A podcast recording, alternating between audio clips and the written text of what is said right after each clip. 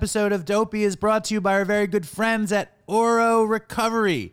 Newsweek rated them like the greatest rehab in America. They were created by our good friend Bob Forrest and his friends Evan, Jared, and Bob. Their mission to treat addiction and alcoholism with connection and compassion rather than control. They have many decades of experience in treating co occurring mental health disorders, including severe mental illness. They make sure that the detox is as tolerable as possible, which is very important when you're kicking heroin or meth or crack or alcohol or benzos or anything. You want to you want a comfortable detox. They have amenities you wouldn't believe, including sound bath meditation, surfing, equine therapy, and of course, the potentially spiritually transformative sweat lodge.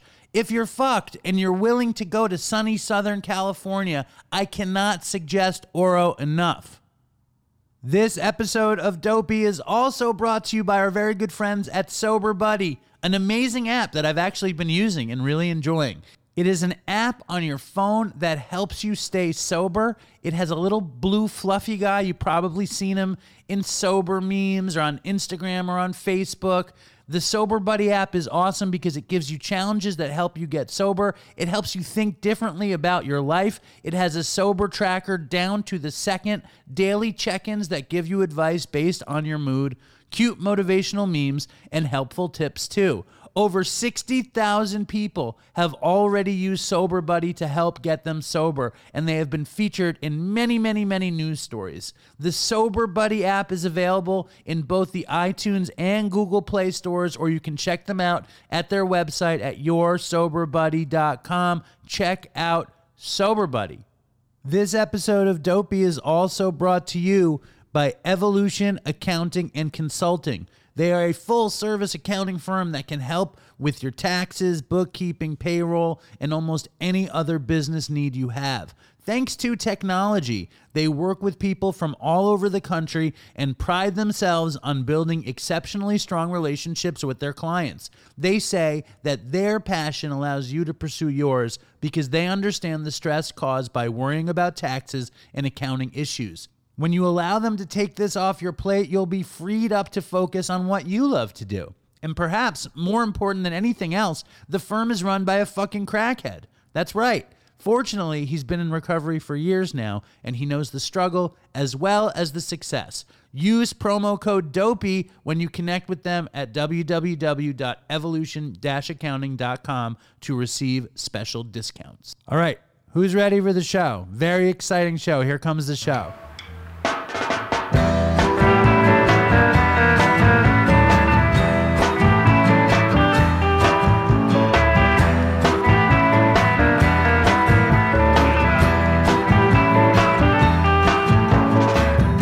Hello and welcome to Dopey, the podcast on drugs, addiction, and other dumb shit.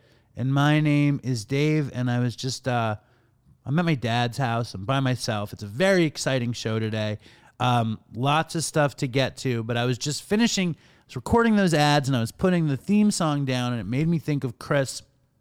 It made me think on the last episode that Chris was alive and did the show, we were arguing about, as we often did, we were arguing about the beginning and the end of the show. And he was saying how he always wants that theme to open the show and he always wants Good So Bad to close the show. and it made me think about very early on when we were doing the show. We used uh, the Beatles' "Hey Bulldog" as the opening theme for the show, and um, which is dun, dun, dun, dun, dun, dun, dun, dun, dun. and Chris, he was very bright. He was like, you know, maybe they're going to charge us to use Hey Bulldog, or maybe we won't be able to monetize successfully. So can we use? Do you have something that we? I mean, I don't think he even asked me if I had something we could use, but I was like, you know, I have this song and I think it would be good for the intro. And he was like, yeah, it's perfect. And we used it. And the song was called If I'm Not Home, I'm Out Walking Around. And it became the intro. And I remember how proud I was that uh, that Chris liked it. And it was like easily the best song of mine that I ever recorded. And, and my friend Justin helped me write it. And, and that recording of it was the best song I ever recorded. Now it's the intro for the show. And it's like, it's weird also because there's only the digital version, but for some reason the MP3 fucking sounds like shit. Like the MP3 wears down even though it's digital. It's like I remember it sounding so much better back in the day. And um and I wrote that song when I was using and it was about like uh walking around. Uh, it was about getting sick. The song was about getting sick. Uh, we have a very, very, very exciting show. We have the drummer from NoFX on the show today, Eric Smelly Sandin. That's his name, Eric Smelly Sandin. And people have been telling me about uh, Smelly for years that he is the, the junkie's junkie. Uh, and if you read the book, the the NoFX book is so good. It's called the the Hepatitis Bathtub and Other Stories. It is one of the best memoirs I've ever read. It's from all of the guys in NoFX, and Courtney Love was describing Smelly as the worst junkie she's ever known. So like that's some credibility right there. And years ago, um, I know I've talked about this on the show, but years ago I produced this music show, and in 2000 we went to the Warped Tour, and I was totally strung out, and I interviewed uh, the Long Beach Dub All Stars, and I'm sure I've mentioned this a million times. I interviewed this rap group called Jurassic Five, and in my head I interviewed one of the guys from NoFX. So when I started communicating with Smelly, I was like, "Yeah, I think I interviewed you." at the Warped Tour in 2000 and we were both on heroin. And then I went back and I looked at it and it wasn't him at all. It was a dude from a band called Anti Flag, and uh, which sho- shows how much I know about, uh, you know, 2000 music, punk rock, whatever. I I am not as in the know as I should, and I'm glad I didn't mention it to Smelly. That would have been incredibly embarrassing. And in the book, Fat Mike makes fun of the kid from Anti Flag that I interviewed, this kid named Chris. So I think that's that's funny in itself. There's lots to talk about. There's lots of stuff happening. Um, first of all, if you're not subscribed to Dopey YouTube, subscribe. And secondly, if you're not subscribed to Dopey Patreon, please subscribe. This interview I did with Smelly Sandin, Eric Sandin, is going to be on video on Patreon straight away. Eventually, it will get on YouTube itself. There's so much to talk about. So much stuff is happening. I feel like I've been remiss with dopey emails, so I just want to jump into a into a dopey email that I really really loved. It's uh it's from this woman who's a dopey fan. I don't know why I don't have her name here. That's not good. But I'm just going to read the email anyway without her name because maybe she didn't want me to say her name. She says, "Hi Dave." And she she bought a banjo and because of uh what's his face? Because of um Jake from West Virginia. And she and she writes, "Hi Dave. I'm the and she named it Dave. I'm the SMI afflicted individual who named a banjo after you, which is very nice. Since I officially started going to the rooms, I feel like I have the street cred to tell one of my dopey stories. It's actually an alcohol story, but calling it dopey has a better ring to it. It's addiction either way, so here it goes. I was in an on again, off again relationship with a dude, and he was afflicted with all the addictions. I was getting pretty tired of having to take him to the ER all the time. This story takes place on New Year's Eve, a few years ago. The dude was still living in my house, and I was both horny and drunk as fuck. Naturally, I decided I should have sex with this guy. I'm not going to get too detailed about what went down, but I went down on him. Heyo. And she wrote the heyo, by the way. There was a butt plug involved in the situation. I passed out sometime during the encounter and I woke up thinking this butt plug was still inside me. So then I asked the dude to take me to the hospital. This was during one of the dude's brief bouts with sobriety. Uh, but it was also right after a few months of him being on a bunch of benders. The whole situation was so bad that all the ER doctors and nurses recognized us. In this story, I was the one in need of medical attention, and he was the responsible one. So that was new for them. So there I was, sitting in the waiting room next to a guy I both loved and hated, and the New Year's Eve ball dropped. During the first 20 minutes of 2020, I was in this miserable situation. Eventually, I got taken to a room and sat there with the thought that I was in the midst of a sex toy accident. Oh my God. After like 20 minutes, the hospital registration person came into the room. I gave her my insurance card. Here's the first kicker my insurance had inspired at midnight. Fuck that shit. That was some really bad timing. Fortunately, I've always been gainfully employed so I could afford an ER bill. Here's the second kicker I had to get x rays to help the doctors and nurses find the butt plug. Guess what? It wasn't even up there. Later, I found it in a drawer in the bathroom. That's the most expensive blackout moment I've ever had. Thank you for making this wonderful podcast. I love that. I love that she wrote heyo. That's like my favorite. Uh, heyo. I don't think I'll ever get to say heyo again, but I want to thank you, whatever your name is, for letting me say heyo. Now I have to find her name. Hold on. I apologize. Her name is Rachel. She's a hardcore dopey fan. She named a banjo after me. So thank you, Rachel. And I think you get a pair of dopey socks now. So send me your email with uh, send me an email with your address, and I will ship you dopey socks. Tomorrow is the big dopey shipping day. There's been so much fucking shit going on. I've fallen a little bit behind. So bear with me. If you ordered hats or beanies or socks, they're coming. I also have these new Fat Albert pins. I'm not sure how much to charge. I'm thinking I'm going to charge six bucks or throw them in with a $10 sticker pack or whatever. I'll probably throw them into a bunch of stuff. But if you want the Fat Albert pin, let me know. We'll, we'll, we'll, rope, we'll wrap it up into some sort of bundled shipping package. There's so much fucking big news also. October 1st looks like DopeyCon. I'm struggling though because I have no idea how many people are going to come. I'm not sure if I should just say be fearful and hedge my bet and, and have Mountainside do it because they can just fit like 100, 110.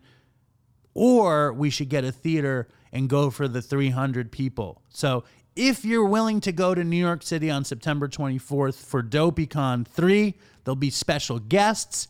Some great people have already agreed to perform. So, uh, what the fuck? Write me an email. Let me know you can come. I need to know if I should book the 300 seat theater or the 100 seat theater because I would hate to be with with tickets sold or not sold or whatever, empty seats. sounds terrible. It makes me nervous just to think about something like that. If you are in the Dopey Nation and you love Dopey, please come to DopeyCon. If you're in the Dopey Nation and you love Dopey, please go to Dopey Zoom. Fucking Dopey Zoom is free. It's like 25 meetings a week. It's all the dopes all the time, you know, doing fellowship, hanging out, doing some AA, some NA, some Dharma, helping each other out and uh, and and keeping each other company. I think there's again like 26 Zooms a week. The address for the Zoom room is what the fuck is the address for the Zoom room? It is 804 300 586. The password is Toodles. Uh, last Saturday of the month, if you're a Dopey Patreon member, please come to the Dopey Patreon Zoom. We love to have you there. Uh, I know a ton of people that go to the Dopey Zooms and they love it, so please go. People are kind of curious uh, about the dog. The dog's name is Winnie, and I, I like Winnie. It turns out I'm way more naturally of a dog person than a cat person. Um, although, like, it's weird because when I take the dog for a walk and she poops or shits or whatever, I clean up the the dog excrement and then I carry the bag. And I have to say that all I can I, I like She she shit in front of the library, and I cleaned up the poop, and I carried the bag, and all I could think about was like throwing the bag of poop at the library, or then putting the bag of poop in the fucking the book return, or putting it in the mailbox, and then I walked past like the community college, and I all I could think about was throwing the shit at the community college. I don't know what's wrong with me. Eventually, I, I just threw the shit away. But it's like that, it's weird to have impulses like that. Does everybody who walks a dog and the dog shits and they're carrying the dog shit in a bag have impulses to vandalize suburbia with the dog shit, or is that me? Uh, please send an email to dopeypodcast at gmail.com to answer that question. I have to say, though, so far I, I love this dog. The dog is so grateful. The dog is so grateful for me taking care of it. Whereas the cat, the cat just pisses on my bed and bites my feet for me taking care of it. The dog like loves me. It's amazing. Such gratitude from this animal. I have to say this dog is uh she's a keeper. I love the dog. It's a good time to segue. Another thing that I love is Athletic Greens AG1. I started taking AG1 because I didn't feel that healthy and I wanted something that was supplemental to my health that actually tastes great. AG1 is this uh, scoop of 75 high quality vitamins, minerals, whole food source, superfood, probiotics, and adaptogens. And it helps you start your day right. I have to say, it makes me feel great. It's lifestyle friendly, whether you eat keto, paleo, vegan, dairy free, or gluten free. AG1 is a small micro habit with big benefits. It's one thing you can do every single day to take great care of yourself. I really feel it makes my stomach feel good. And they started it because the founder had issues with his gut and he was trying to find a routine to help his gut issues. It cost him a hundred bucks a day, but AG1 is less than three dollars a day. And it's trusted by health experts like Tim Ferriss and Michael Gervais and me. To make it easy, Athletic Greens is going to give you a free one year supply of immune supporting vitamin D and five free travel packs with your first purchase. All you have to do is visit athleticgreens.com slash dopey. Again, that's athleticgreens.com slash dopey to take ownership over your health and pick up your ultimate daily nutritional insurance. And I actually like it. I really, really recommend it. Also, buy Dopey gear at dopeypodcast.com. We're in a beautiful partnership with SRO Prints out of Cincinnati, Ohio. They make really beautiful gear for us. I actually saw Marc Maron yesterday. I don't want to humble brag here. I saw Marc Maron yesterday. He was wearing the Dopey hoodie. I was too embarrassed to ask him to take a picture with it because I like how many pictures can you ask to take? And uh, but he was wearing the Dopey hoodie. It looked great. Fucking the Dopey gear is awesome. Go to dopeypodcast.com. Get yourself some Dopey gear. And as you guys know, we've teamed up with Sober Buddy, which is an app. You can get it at yoursoberbuddy.com. But the app has these challenges, and I like I'm integrating Sober Buddy challenges into the Dopey Show, and I'm enjoying the Sober Buddy challenges. And today's Sober Buddy challenge for the Dopey Show was a very simple challenge. It was I challenge you to eat your lunch outside. And I did. I went to a classic New York City spot called Mamoun's. They have a couple spots. If you're if you if you're familiar with New York City, you probably know Mamoun's. They're a falafel place. And I ate my falafel sitting on Mc, MacDougal Street, I think it's on. And I sat there and I ate this delicious falafel. And I remembered this thing that had happened there so many years ago. I went to see, it was probably 1993, 94. I went to see the Grateful Dead at Giant Stadium with Todd. And I don't remember what happened, but we came back to Manhattan. We were tripping on acid and we went to Mamoun's and we got falafel and we put so much fucking hot sauce on the falafel. It burned, just burned our mouths. And we sat there tripping out on MacDougal Street eating falafel.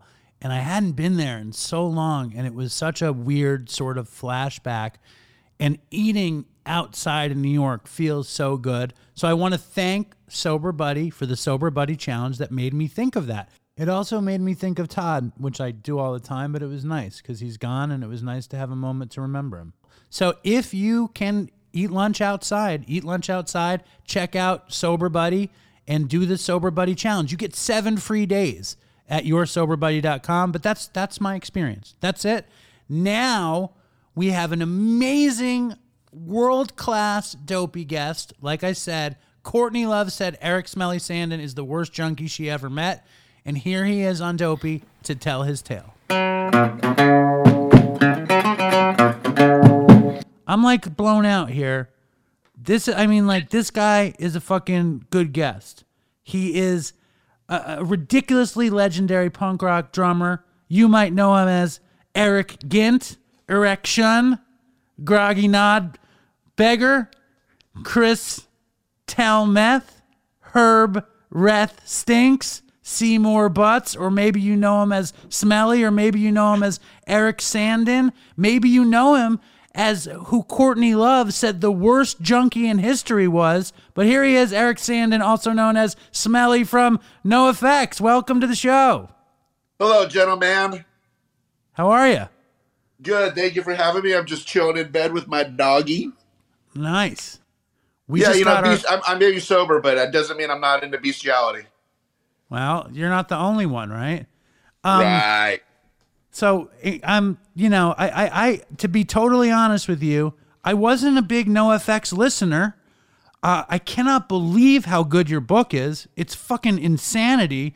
Like it's one of my favorite books I think I ever read, and I've been listening to NoFX since I read the book, and I feel like I missed out on half my life. It's awesome. It, you didn't miss out on shit, dude. We're a mediocre band at best with a couple good songs. Most of it's just kind of dog shit, in my opinion. Well, it's a good spirit. You know, I feel like I missed out on punk rock in that I didn't get to belong. Like something you talk about a lot in the book, and I've heard you talk about on other- interviews, is this craving for acceptance that you found in the punk rock scene. And I think I craved acceptance and I was too scared to be in the punk rock scene. You know what I'm saying? Like I was in the ska scene in New York City in the early 90s, but I was like scared of the skinheads. Like I was like I was in the scene but not in the scene and I I just I Huh? You were in the safe zone, like you were like everybody just have a good time and dance around like like like little ja- jack offs. yeah, I was in the safe zone. Absolutely. Um I craved I craved the excitement and the crazy zone uh, because my my life was chaotic as a child and and that was just one of those things like yeah, I just craved it. Right. But it also it came with a community. It came with like a scene and you were like I can do this.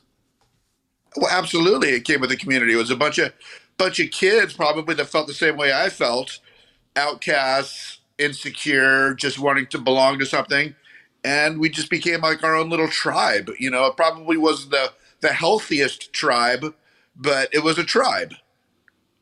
Absolutely. And one thing we do have in common is we're horrible drug addicts and heroin addicts.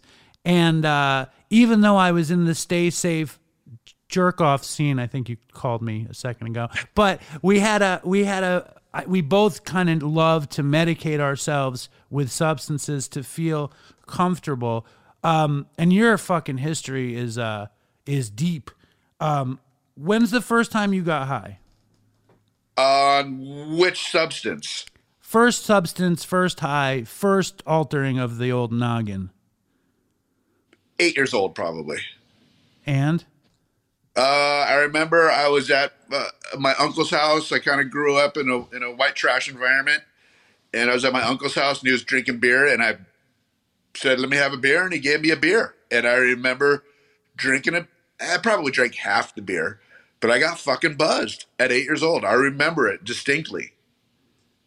was that the same? you know- was that the same uncle that wound up selling bud and all that stuff?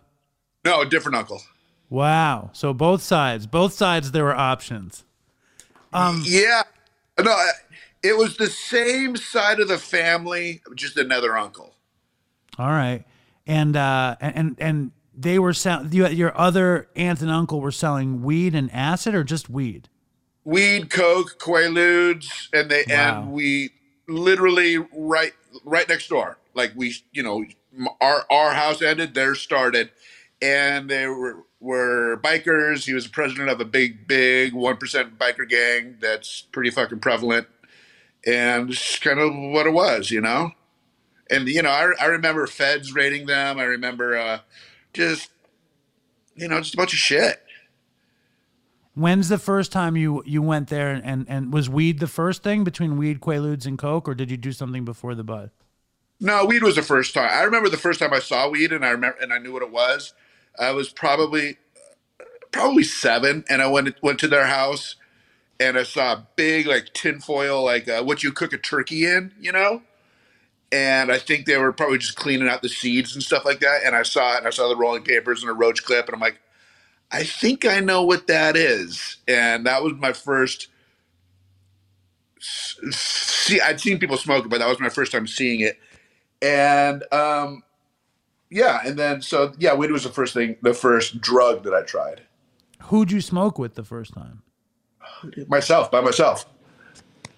You rolled your own joint? Like, did you steal a joint? Did you steal a bowl? What did you do? No, no, the first time, the first time I smoked weed, I was probably eleven or twelve. Uh, my dad, we had a trailer on the side of the yard where a couple of his buddies were living, and uh, it's kind of a gross story.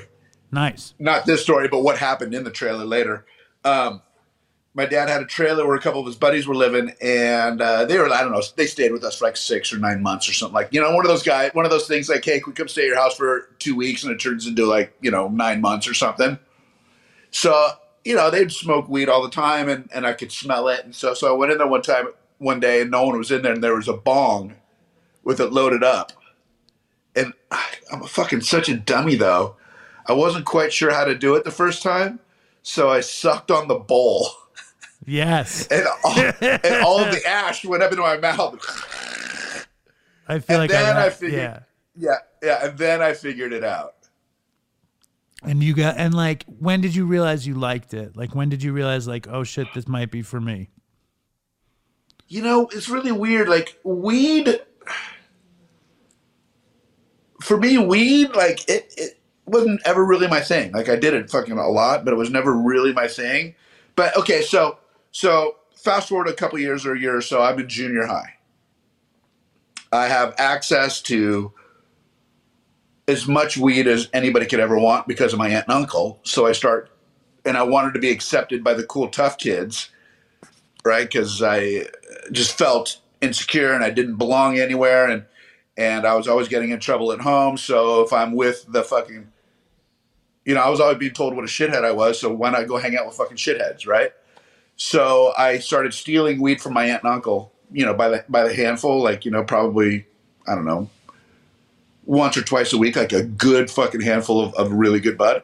And I was uh, 13 years old, I don't know, seventh grade, 12, 13 years old, selling it, you know. So I quickly started kind of becoming accepted, accepted, and the cool guy.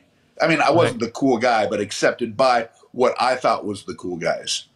And you had the thing that the cool guys valued and all of a sudden you're you're part of it and your dad like I love reading about like your family, your dad and your daughter and and kind of the story of your family, but I loved hearing about how much your dad loved music.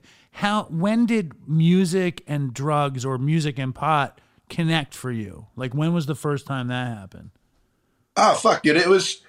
I know it was always hand in hand from growing up listening to my dad's like fucking 60s rock and and and all of that shit and his friends coming over and you know putting on putting on music and drinking beers and smoking weed like you know like seeing seeing them smoke weed from a distance and stuff. I knew it was always connected you know and and like the beatles singing i get high with a little help from my friends and you know, Rolling Stones, mother, you know, like just, I just knew it was together. And then also the fact that every motherfucker when I was a kid was overdosing, you know, like, you know, like all those Jim Morrison and Jimi Hendrix and Janis Joplin and, you know, all they, they were, you know, it, it was always a known fact that drugs and rock and roll went together. And my dad was a huge rock and roll guy.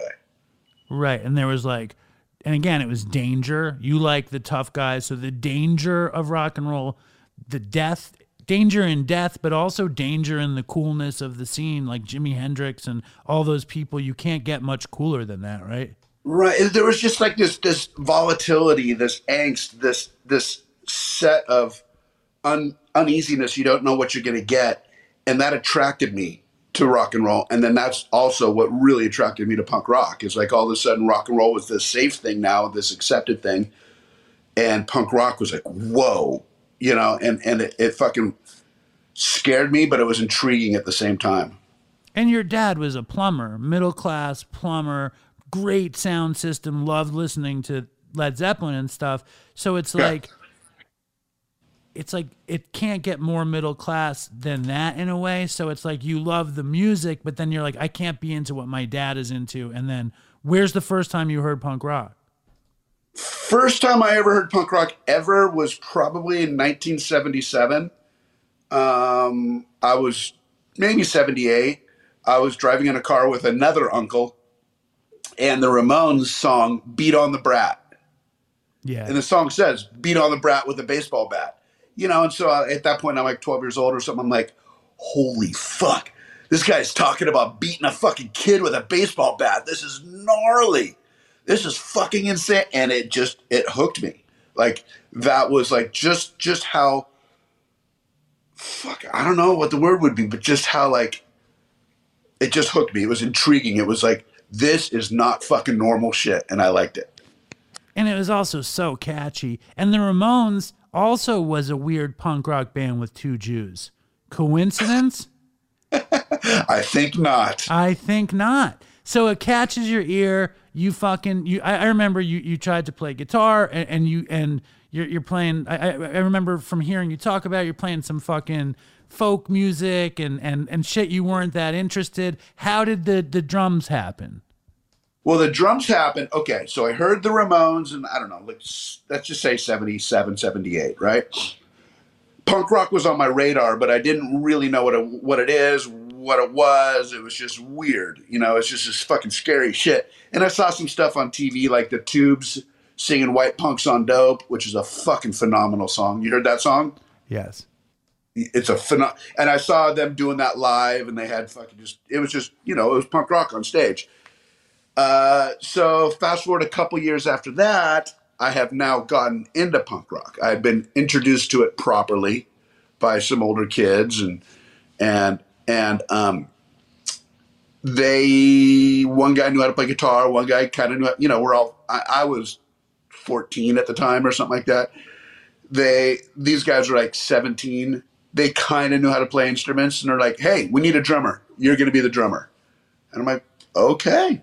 And so i went and bought a cheap shitty drum set for 200 bucks and fuck after our first practice i knew a song. I actually knew how to play drums after one practice What was the song?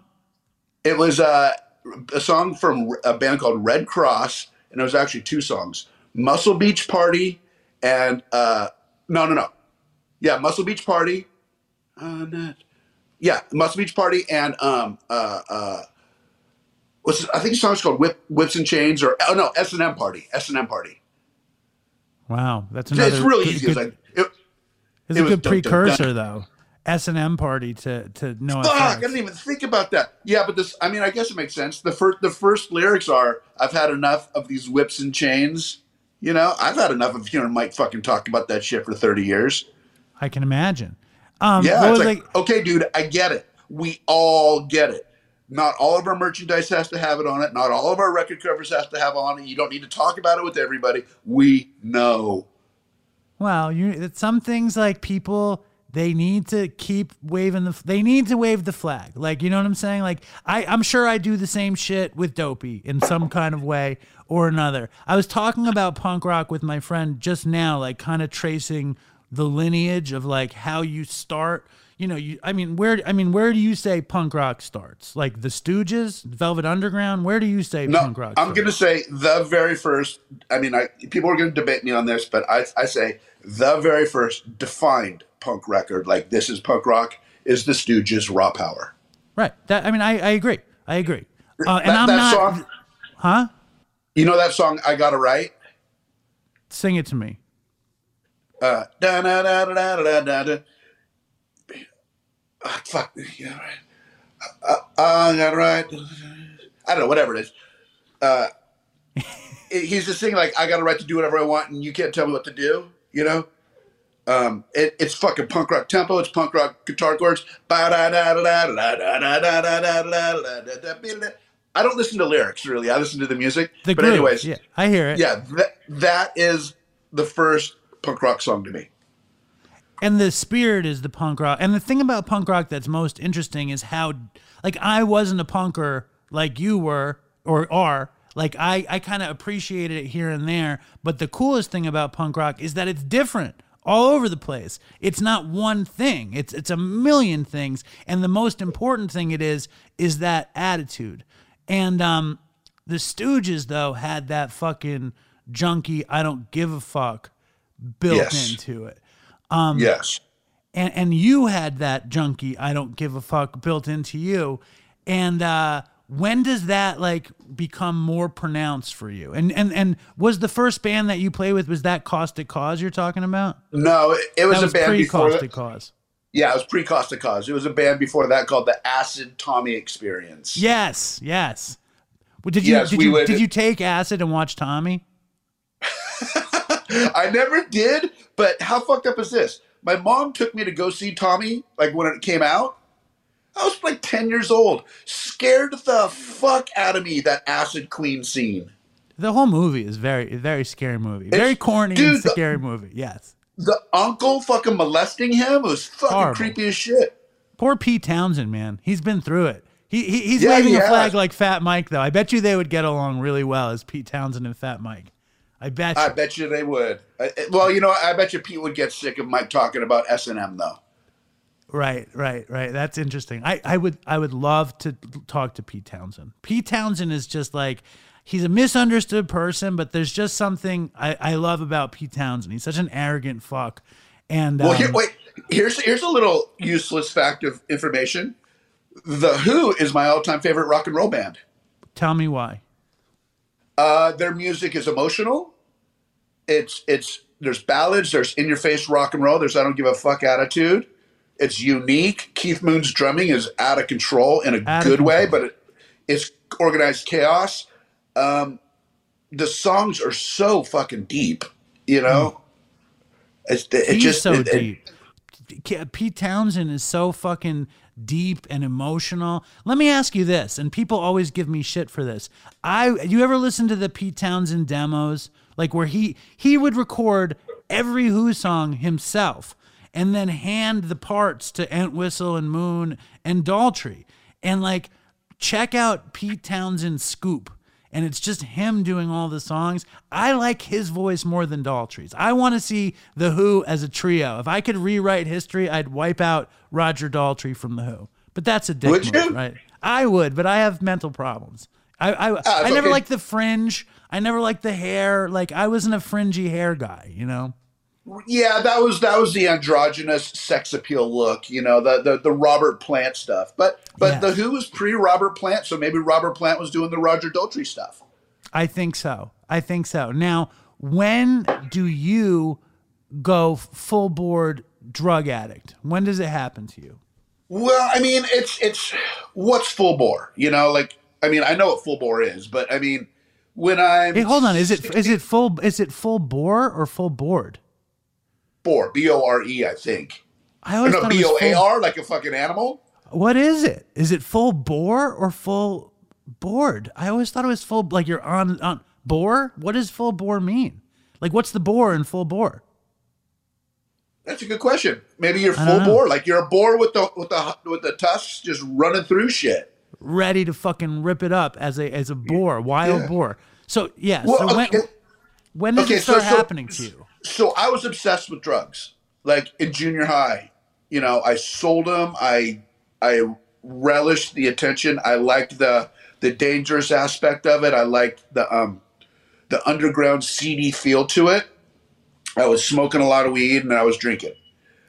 Going to high school, smoking weed kind of tapers off. I'm drinking, you know, but I'm taking a lot of acid you know, a couple times a week, probably, you know, throughout it. Eh, you know, it ramped up from once a month to one, twice a month, whatever it is. By the time I'm at the end of high school, I'm selling acid and selling mushrooms. You know, I'm still in that lifestyle. and, and, and drinking. But when I got out of high school I, at 19, I started shooting heroin. Hold on. Do I remember know? a story in your selling acid days that you would take acid before you'd go to bed? Yes. Can you can you tell that a little bit about that, please? Well, I mean, I was doing acid so often, and I, you know, it was such a trippy thing. And I remember one night, one night I was on mushrooms, and I was, and I was trying to go to sleep, and I was sitting in my room, and I was just in left field and take, you know, mushrooms. Like I'm in a dark, quiet room, and my mind just expands out to to the universe because there's no parameters. I'm in a dark, a black room. So I got the bright idea to like, all right, let's do this you know, I, go to sleep at 11 o'clock at night. So at 11 o'clock at night, I'm going to take some acid. And when the acid kicks in at 11:45, 12 o'clock, I will have been in slumber. I fall asleep pretty fucking easy. Yeah. And uh, let's just see where it goes. And it's fucking insane. And and the acid, the trip wakes you up, right? First, the dream yes, gets you weird. wake up in full bore, like climbing into the peak. You know what I mean? Right. You wake up just going like, whoa, what? You know, it's a, it's a, it's a, it's a, it's a different animal. How many doses are you doing at that point? A couple, probably a couple. I mean, I don't remember exactly, but but two to four was in, in the zone. And uh, so from acid, it doesn't go acid to dope, though, right? I thought It goes, it goes, it goes acid to blow, a little bit of blow, but but okay, so so I'm only doing acid and mushrooms and like you know Valium and pills, you know, a, you know, I, I'm I'm a party guy, but but not not not like um. I mean, I'm pretty out of control with my behavior. So I move out. I move out when I'm 18 or ni- 19, right out of high school. I graduated like when I was right about to be 19. I move out right away and I fall into a group of friends that are no good, no good. And uh, there's a lot of cocaine and heroin going around. And I just wanted to be accepted. I just want to be part of these guys. I wanted to like not feel insecure like I'd always felt insecure in my life and, and wanted to be okay because my dad knocked it into my head that I was a fucking dummy and no one, you know, I was useless.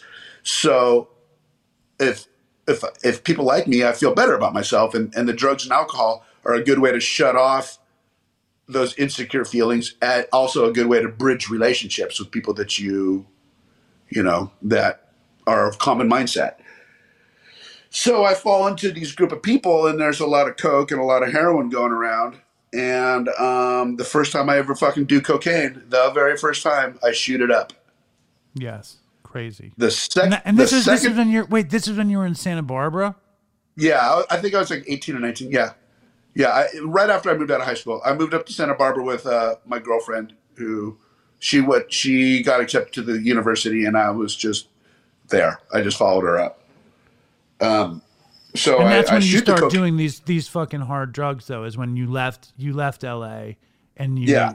and and you're you're a stranger in a strange land around like not in the band, fucking not really knowing what to do, and and then you stumble Exactly. into, this, into this drug scene. Right. And, and so I just wanted to um, fit in and be accepted and, and, and to feel like a part of something. And so I started doing really shitty things with some really shitty people. And uh, I started doing a lot of drugs, like really hard drugs, and doing a lot of behaviors that a, lot of really hard drug addicts do. And uh, it didn't feel right. It didn't feel good. But it was my path, you know. Like I'm, I'm, I'm a better person than that, and I knew it inside but but I was so broken emotionally that I would pretty much have done anything for acceptance. I know that the the stories I heard, you you you call the guy Raymond in the book, but it's like the violence around, like the violence around that scene seemed like off the charts. Even the violence around the L.A. punk scene, like are I'm like they're they're more violent than I expected it to be for some reason. Like, t- talk about that. Like, what's that about mm. exactly? The LA punk scene in the early 80s, like in 82, all of a sudden started getting like all of these just violent, like criminal aspect to it and started forming all these little fucking gangs, like for Right. real gangs. and doing real gang shit. And then they would have fucking gang fights and shootouts. And you would go to a show and, and there'd be fucking 30 guys over here fighting 30 guys over there. Or, or 10 guys stomping to death somebody else over in the corner or getting stabbed and guns. And it, it, I, as a kid, was longing for acceptance because I felt like I didn't belong. Those people, it's the same thing. They're, they're just more of a sociopathic attitude. They found acceptance in these little gangs that then went to punk shows and did what they did, you know, and it was extremely violent and volatile. And that's part of the reason why it attracted me, too, you know? Like, So- it, it was like standing up in a volcano waiting for it to explode because you don't know when, but it's gonna explode. And it might explode on you or on, on the guy next to you, but it's fucking it's scary, but it's exhilarating at the same time. Yeah, I mean, one of the things that makes the book so nuts is number one how honest you guys are, and and number two that like like you reveal things in the book that other people in the band didn't know prior to doing the book. So there's these details coming out kind of in real time as you read it that it's just it blows your mind. And um and this guy Raymond, uh, you were really attracted to him, like or you know like he Yeah. you were you were attracted to him not sexually but he drew you in as as like this person to be around because he was this gigantic super tough guy was he the first guy you shot the coke with too Coke and heroin. Yeah. tell us about raymond tell the dopey nation about this character Well, Raymond's real name is Ryan. He's now in prison for life. He just got convicted like eight years ago uh, for uh, serial rapist. Like he was a serial rapist. So when I first met him, I was 19 and he was 23. And I remember the first time I saw him, he was walking up the street and he's like six foot tall. He was probably 220 pounds, just like built like a, um, not fat at all. Like just one of those like built like Mike a Tyson. brick shit a- a brick shit house Right, his neck's as thick as his fucking neck. I mean, his neck, neck, neck is as thick as his head. Yeah, a Yeah. brick shithouse. Like you fucking hit him with a baseball bat, the baseball bat's gonna break. And he comes walking up the street, and he has a big fucking tattoo on his neck. And this is in 1985, and no one did. And, and, and I was like, who the fuck is? It was scary, right? Because I'd seen like tough guys in, where I grew up, and and you know people in and out of prison and stuff like that and and and, a lot of bikers, but this this guy just seemed different. So then, fast forward a few months, and I start learning the lay of the land, and I found out that's Ryan, and he had just gotten out of prison for doing six or seven years. I forget. He was 23. He got arrested when he was like 14 for something. He had just gotten out. Stay away from him. He's a fucking bad dude, and he just has that written on his face. So what do I do? I ended up becoming friends with him. I, you know, like I don't know, like we just ended up like just fucking clicking, and and as much he was one of those guys, kind of like Joe Pesci in Goodfellas, that scene where they're sitting around the dinner table and they're all laughing, and and uh, what's his pickle says, "Yeah, you're a funny guy," and then all of a sudden the mood flips. He's like, "What's so fucking funny about me?" yeah how I've am i seen him do funny yeah Right, and, and he really puts the screws on him and fucks with them, and you're like, "Fuck, this dude is a fucking psychopath." That's exactly how how, how Ryan was. Like he could be totally cool hanging out with you, and then all of a sudden, somebody would say something or whatever, and then he would just flip on him and just turn the pressure on until the fucking person cracked, or or he beat the fuck out of him, you know. And Ryan grew up in a hang on, yeah. Oh, oh, thank you. My son just made a, a smoothie and he says, This is the one. nice what kind of smoothie what's up Hey. how you doing Oh, that is the one. It's not a What's sweet. in it? That's good.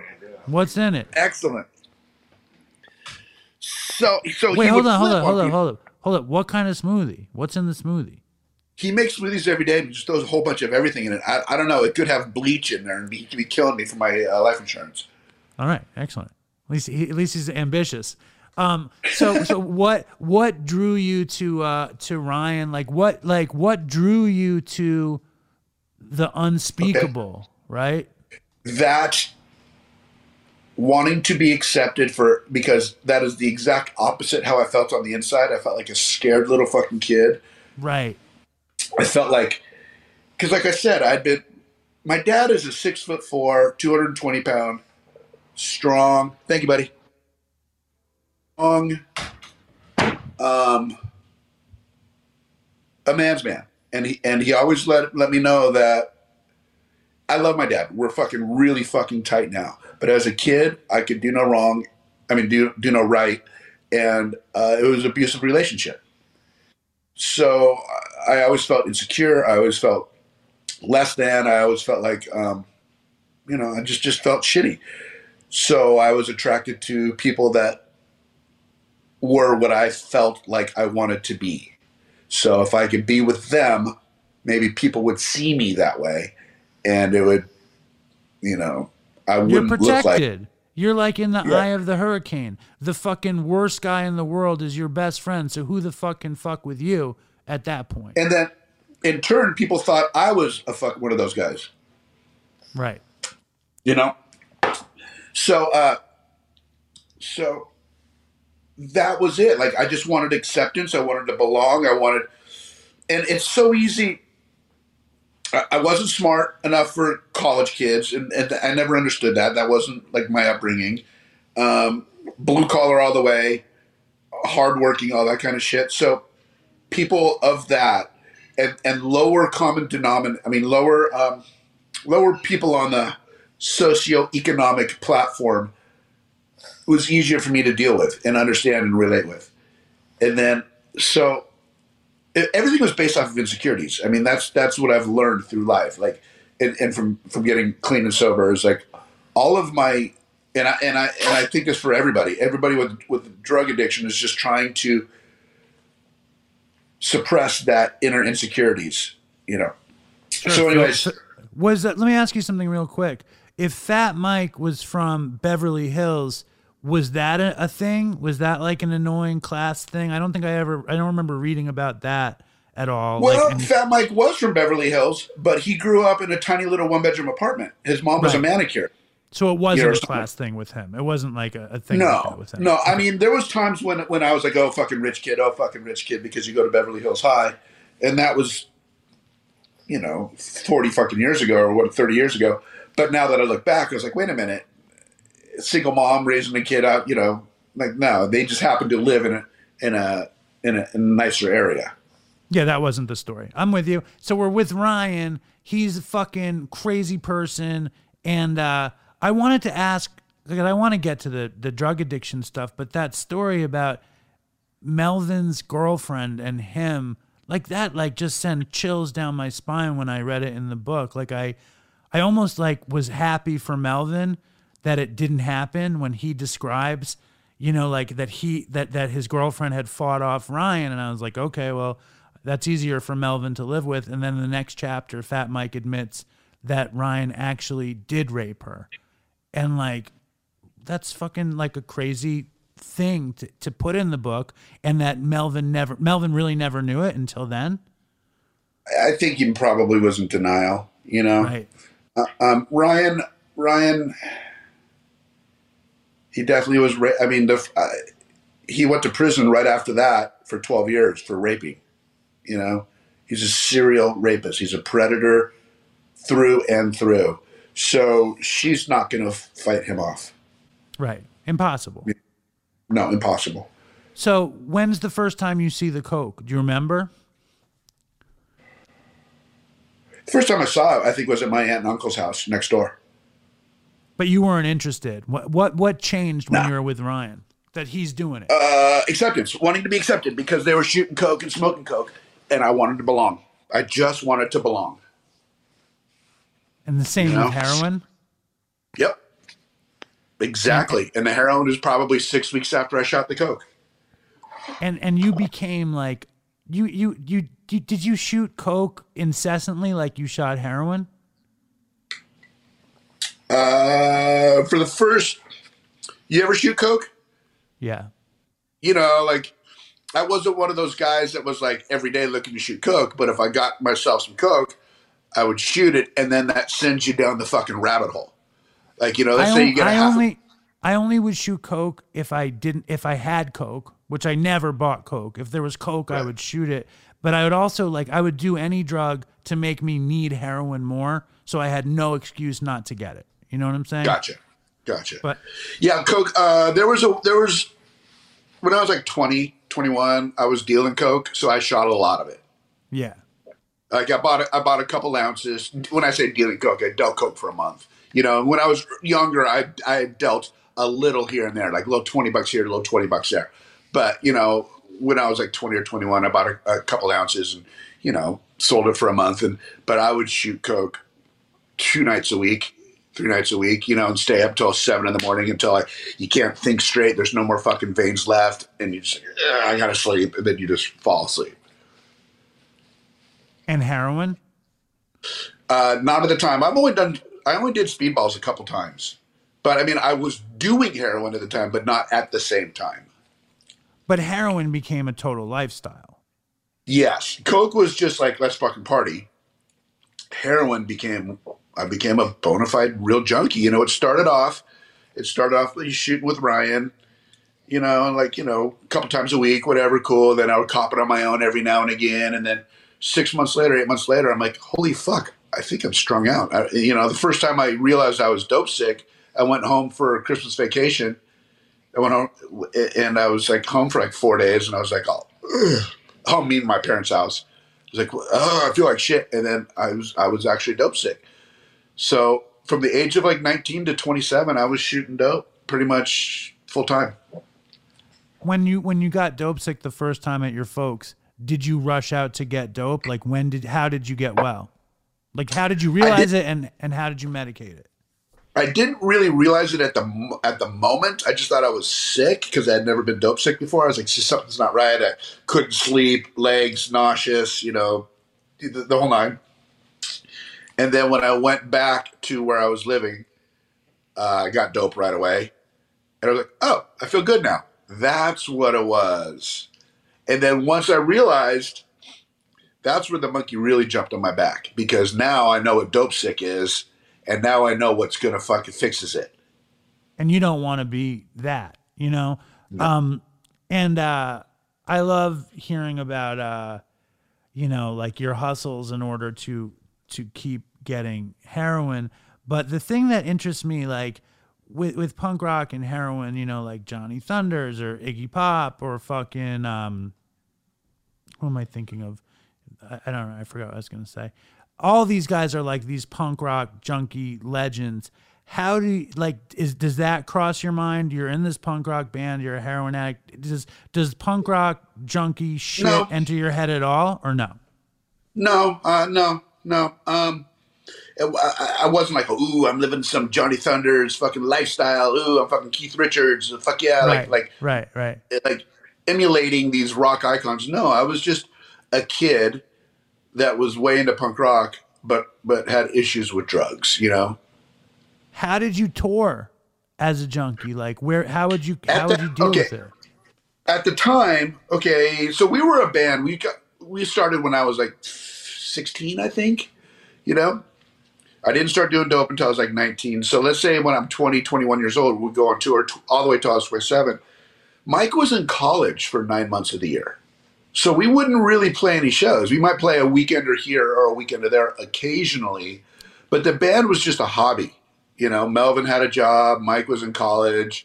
You know, the band was just like, okay, cool, something to do. So when and then every summer, you know, Mike would say or Melvin would say or whatever, hey, we're gonna pick you up, you know, June twenty eighth at you know be at be at this house or I'll, we'll pick you where where you are. We're, we're going on tour for the summer. We're just gonna go do the United States, and I was I would look forward to it. So I would just kick for the first week, just like lay in the back of the van and be fucking miserable, and be like feel like shit and drink a lot of fucking beer and play shows. You know, um, I would I would cop occasionally, you know, because back then like, it wasn't really around. Like when you pull into fucking like, you know, Ashland, Oregon, population fucking seventeen. You you know what I mean? It's like, so so I would cop every now and again. But for the most part, it was just like you know, okay, cool. I'll just kick, and then and then I just drank like a fucking asshole for the whole summer. then they would drop me off, you know, August 4th, wherever the fuck I wanted to be dropped off at. And I would just start it all over again until next year. Right. And that and when does the more the phenomenon of the moron twins start? Is that Moron start, Brothers. Moron brothers. I When does that start? that starts in 87 or 88. We're in Baltimore. And we and and we're staying at this fucking house because we we would go on tour. We would we'd roll into a town and we'd fucking like go to the lo- local record store or or we would have a phone number for somebody and go, hey, we're in town. We're at this gas station. Set us up a party to play, or or we'll play anywhere, or can you put us up? Because it was more like we were just just trying to get from A to B to C to D all the way around the country. So we're in Baltimore and we ended up at this apartment where there's, I don't know, like five or six guys living. And they were all about our age. But then there was DJ, this like 16 year old little kid. But he was fucking funny. He was Riley. He was he was just a spaz. And him and I instantly hit it off. Instantly. So uh, when we were leaving Baltimore, he just hops in the fucking van with us, and now all of a sudden he's on tour with us.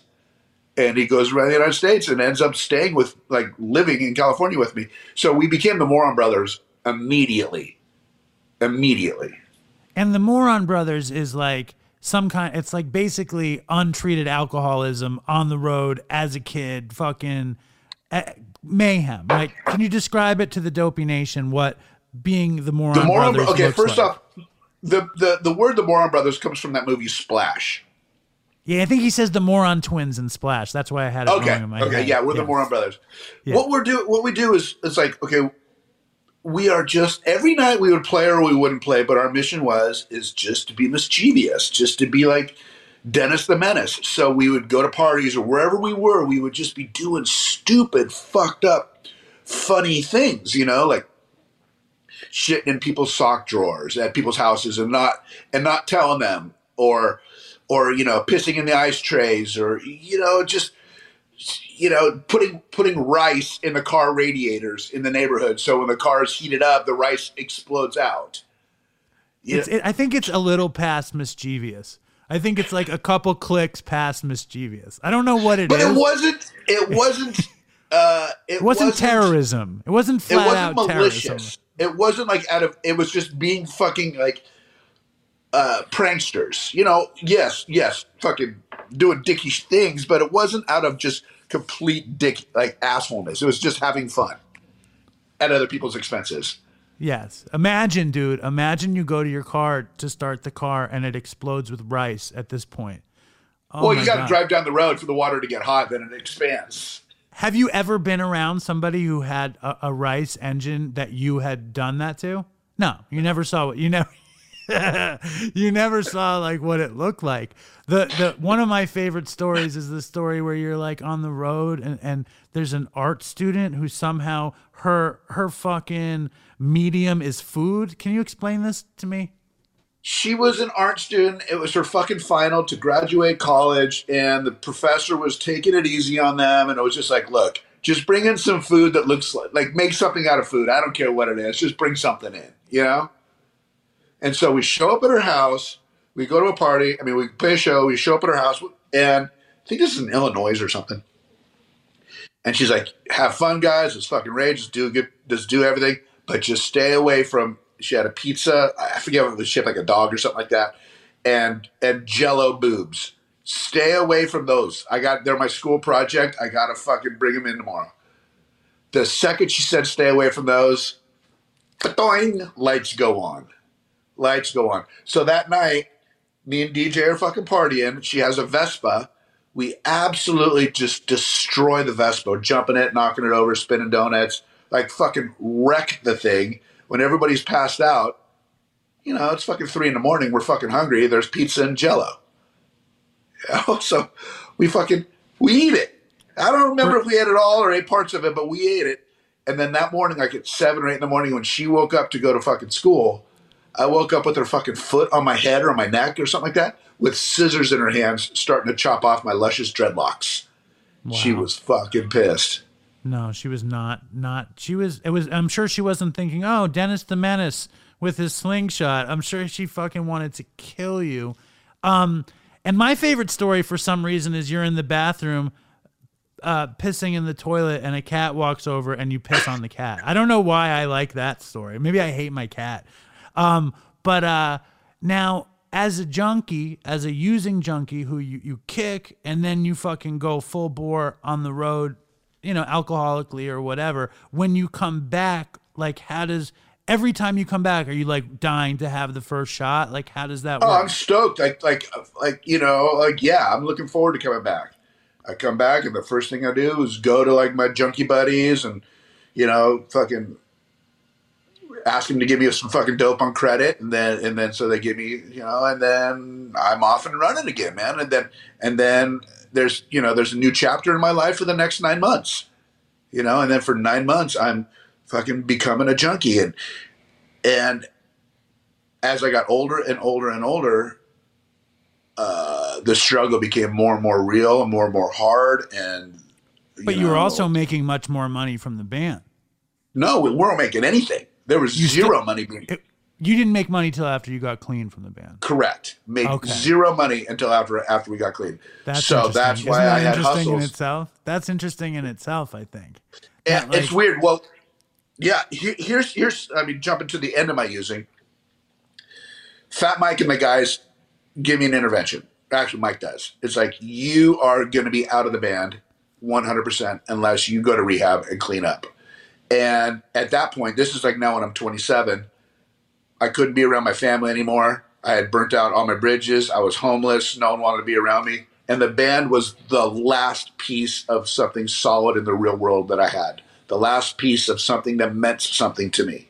And without the band, I knew that I would have just died one of those homeless guys on a street corner or under a bridge because uh, it's just what I was. And so I go to rehab. I um, come out of rehab. How did that fucking work?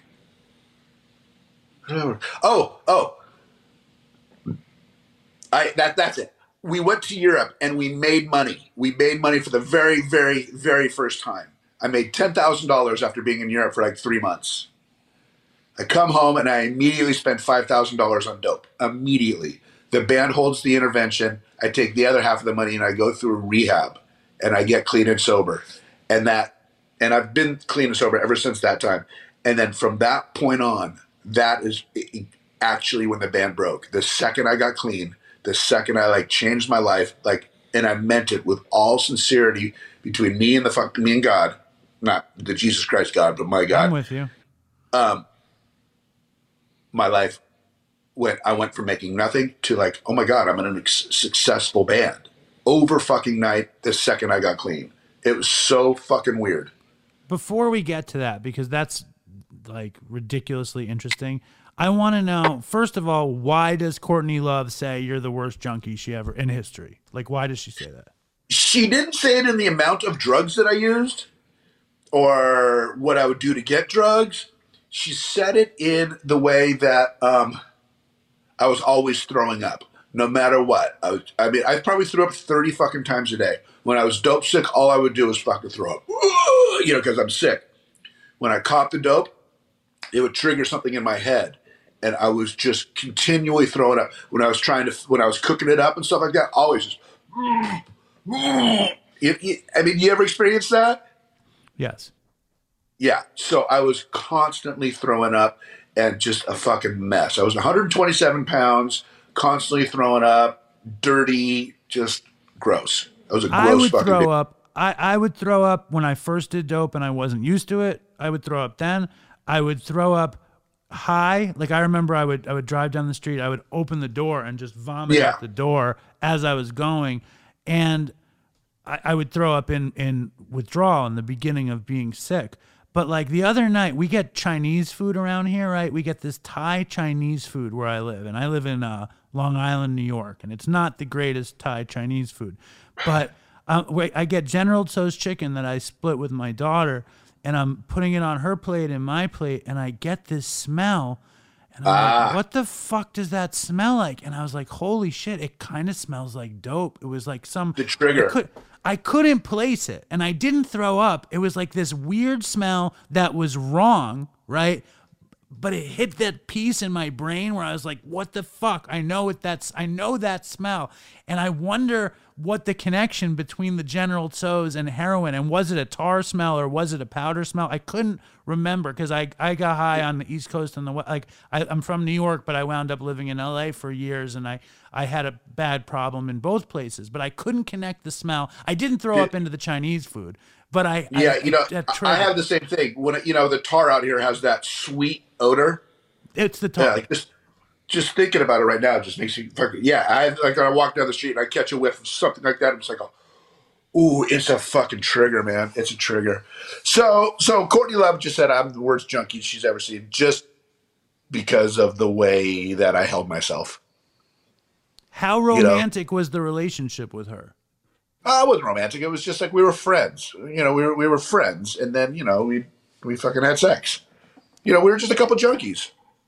The other thing that that one of my favorite stories is your book fucking stealing stories because like I lived in public housing and like they would throw shit in the garbage room. Like we'd like old people lived where I grew up and like for some like maybe people died and good books went into the garbage room and you could take a big art book. I remember I was sick and I found two books on Japanese art that were like that and I took them to Barnes and Nobles and I got 50 bucks and I was shocked.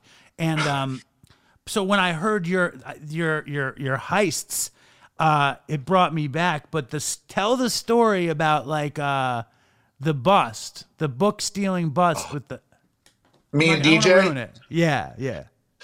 All right, so so I had a car at the time. Okay, what we did is we would we would we had this fucking dude that would pimp out all of these fucking young junkie kids, me being myself, this older guy, and he would buy books off of us for 20% of the cover price. And he would say, "Okay, this week I need architecture books, art books, and fashion books."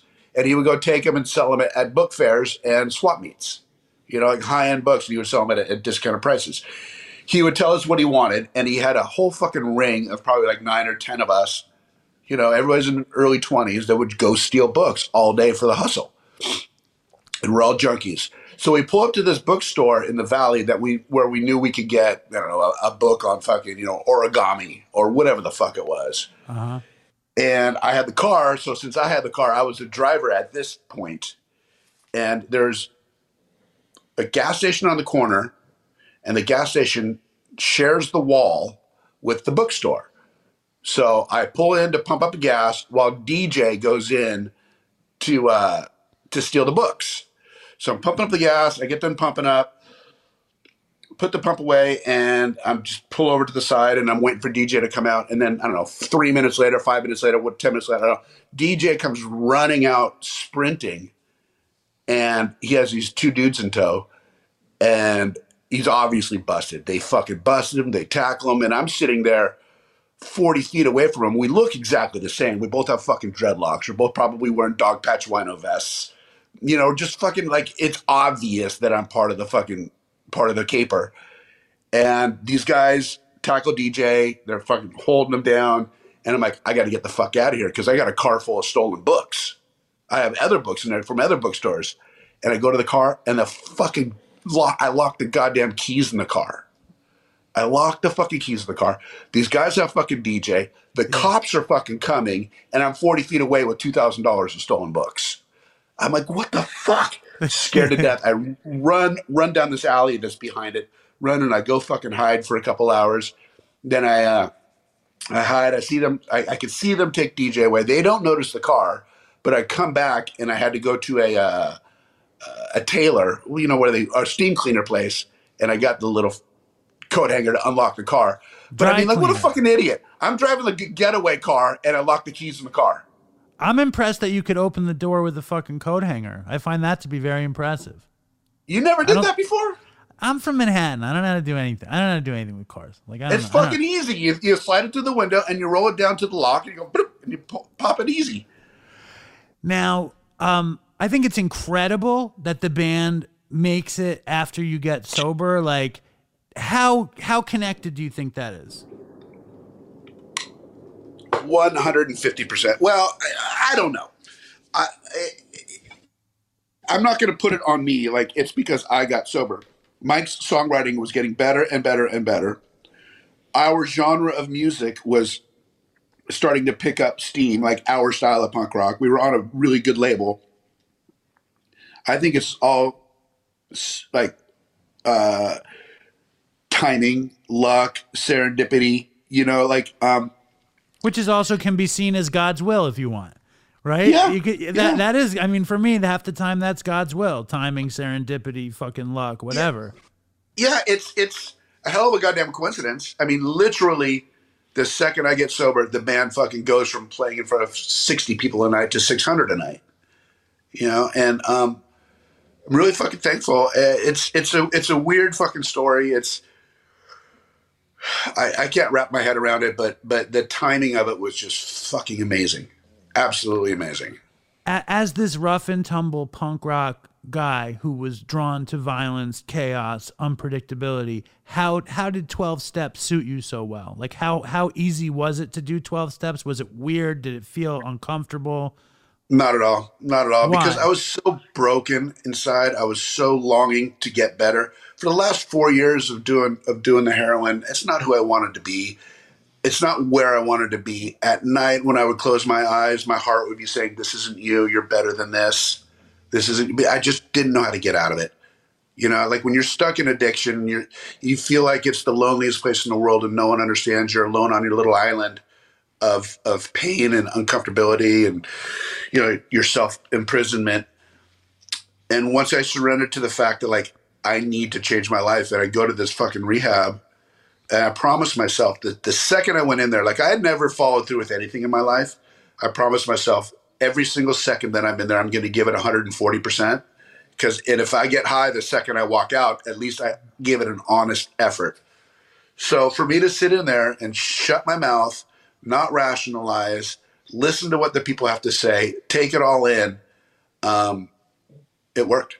It worked See, I- because and I was I- I- so, Please keep going. I was I was so broken inside that I, I quickly realized I don't know shit about living as a, a, a- normal person. You know. To- I, I, I understand. I've been doing this show for like over six years. I talk to, you know, every week is another person like us with a story. I don't think, I can't remember anybody who actually got clean from their first time in treatment. Like, how often do you hear that? you know, you know, like I, I had done, I had been on methadone maintenance for years, and I, you Me know, too. all that shit, right? But I was so broken. I was so fucking broken. Like I remember. Okay, this is probably about six months before I went to rehab. Maybe no, no, it was probably two years. Two years.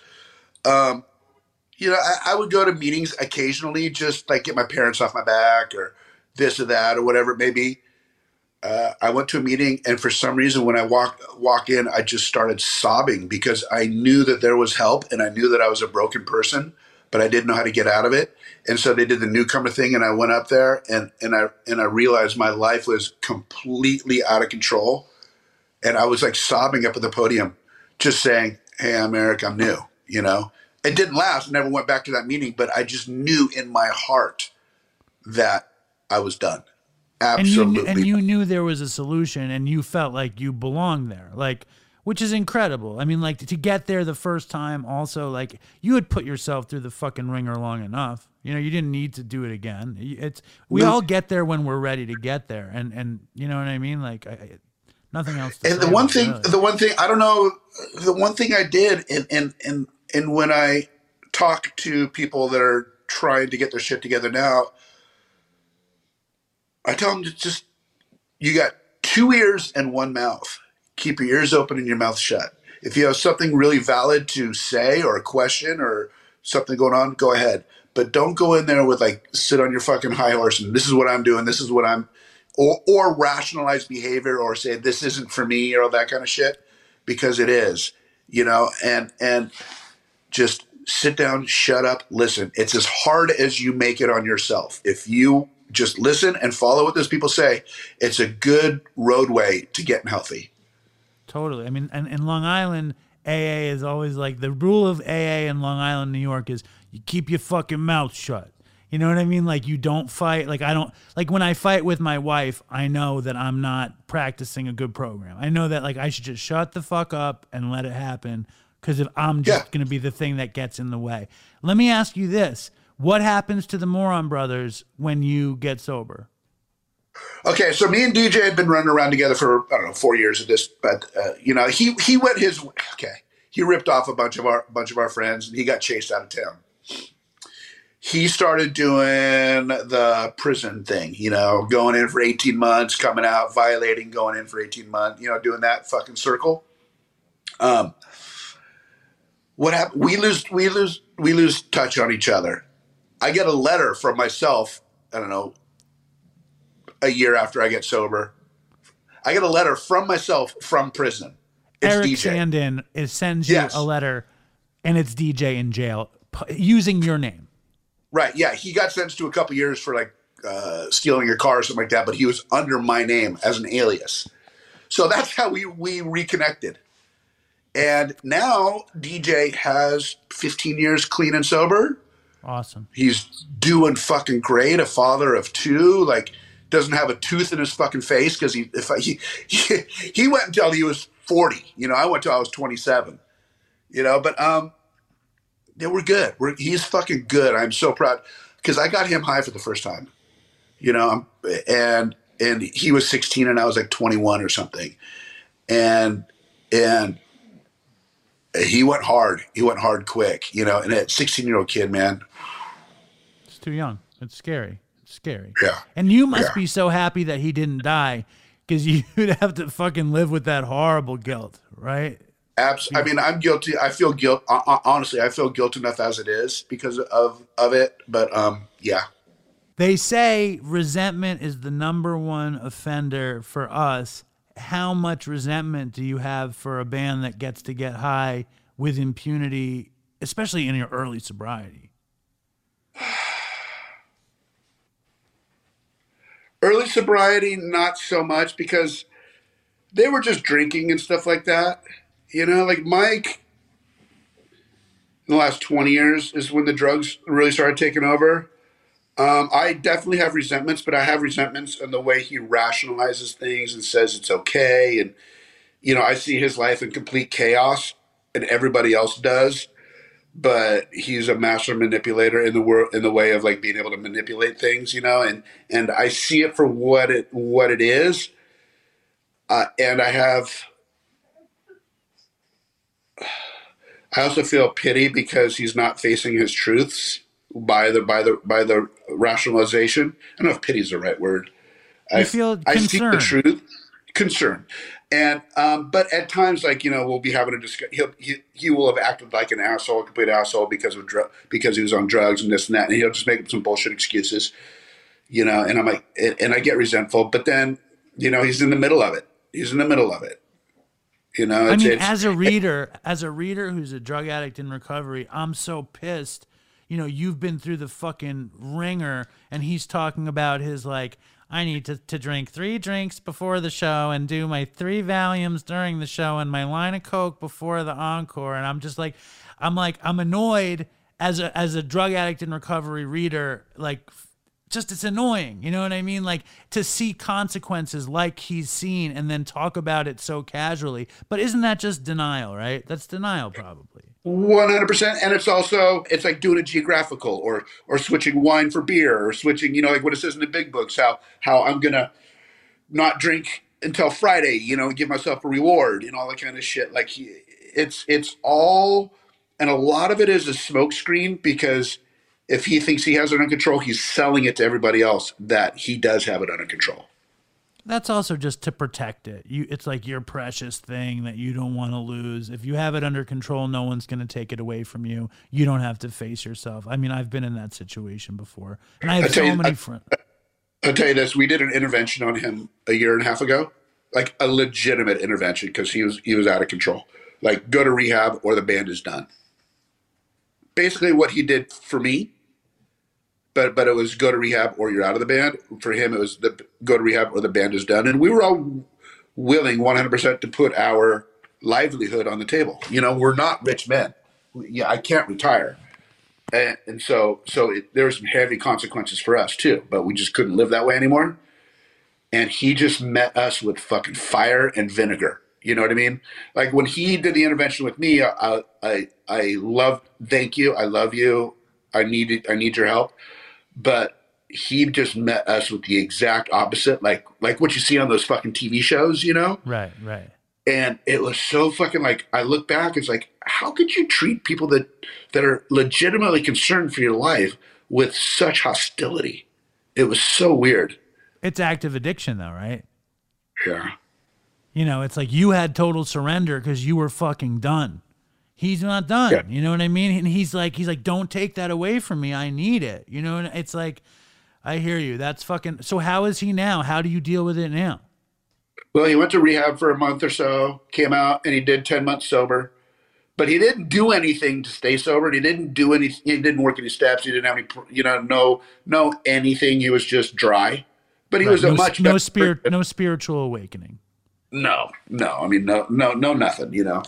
Um, uh, now he's halfway in between where he was and where we want him. You know. And you It's can't tough. turn on the light, but you can't turn on the light for somebody else. There's nothing you can do. No, no, not at all. I mean, I, I know that for a fact. You know, he, he's going to get there when he's going to get there. We we we did what we had to do, and you know, it is what it is. Do you ever try to 12 step him and talk about a spiritual solution or, or like No. what, you know, you don't think that would be I- helpful? He he does stuff like he does stuff like, "Hey, Smelly, come to Hawaii with me for a sober week. Let's go have a sober week. Let's be sober buddies and." And like, let's be sober, sober, sober, sober, sober. I'm like, no, no, that's just manipulative bullshit. That's you just, you know, no. But if you ever really want to get your shit together, I am here for you 100%, you know. And and I will, you know, the day he got out of rehab, I went and hung out with him at his house. You know, it's it's but if, if we're still playing the fucking games, I'm not going to play into it. And I'm, you know, Tell the story of uh of your daughter, of your of your adopted daughter cuz I think that that's really crazy story, beautiful story and I think our audience will really relate to it. Okay, I was married to at a previous marriage, and her family is bottom of the barrel, living literally living under bridges and in tents, homeless tweakers. Pretty much everybody in her family is like that. My ex, only reason why she's not like that is because she was good looking and somebody fucking took her out of that situation when she was younger, you know? And so I don't know, like 15 years ago, no more than that, 17 years ago. Yeah, 17 years ago. Her and I are married. We get a phone call from CPS, Child Protective Services, and they have her, my ex-wife's little cousin, this little girl named Joey, in custody. Joey is seven years old, and uh, they say, you know, we took her away because you know, you know, just drug addict shit, you know, and uh, um, she's either going into the foster system today, or you you guys can claim her, and you have twelve hours. I think it was like twelve hours, maybe twenty four hours to figure it out. Because if you come back in three days, she'll be in the system, and it's not easy to to, to get her out then. So it was a no brainer. We got her. She was seven years old, had had grown up, never going to school, living out of trash cans. Um, her mom would, was pulling tricks next to her, you know, living under bridges and shit. She moves in with us. Nice house, goes to a nice school, all that kind of shit. And uh, my dad grew up in a similar similar fashion to her. He was he was orphaned and um, bounced around from family family member to family member. So they have a very strong connection. My dad and my daughter, and then that actually started healing me and my dad's differences.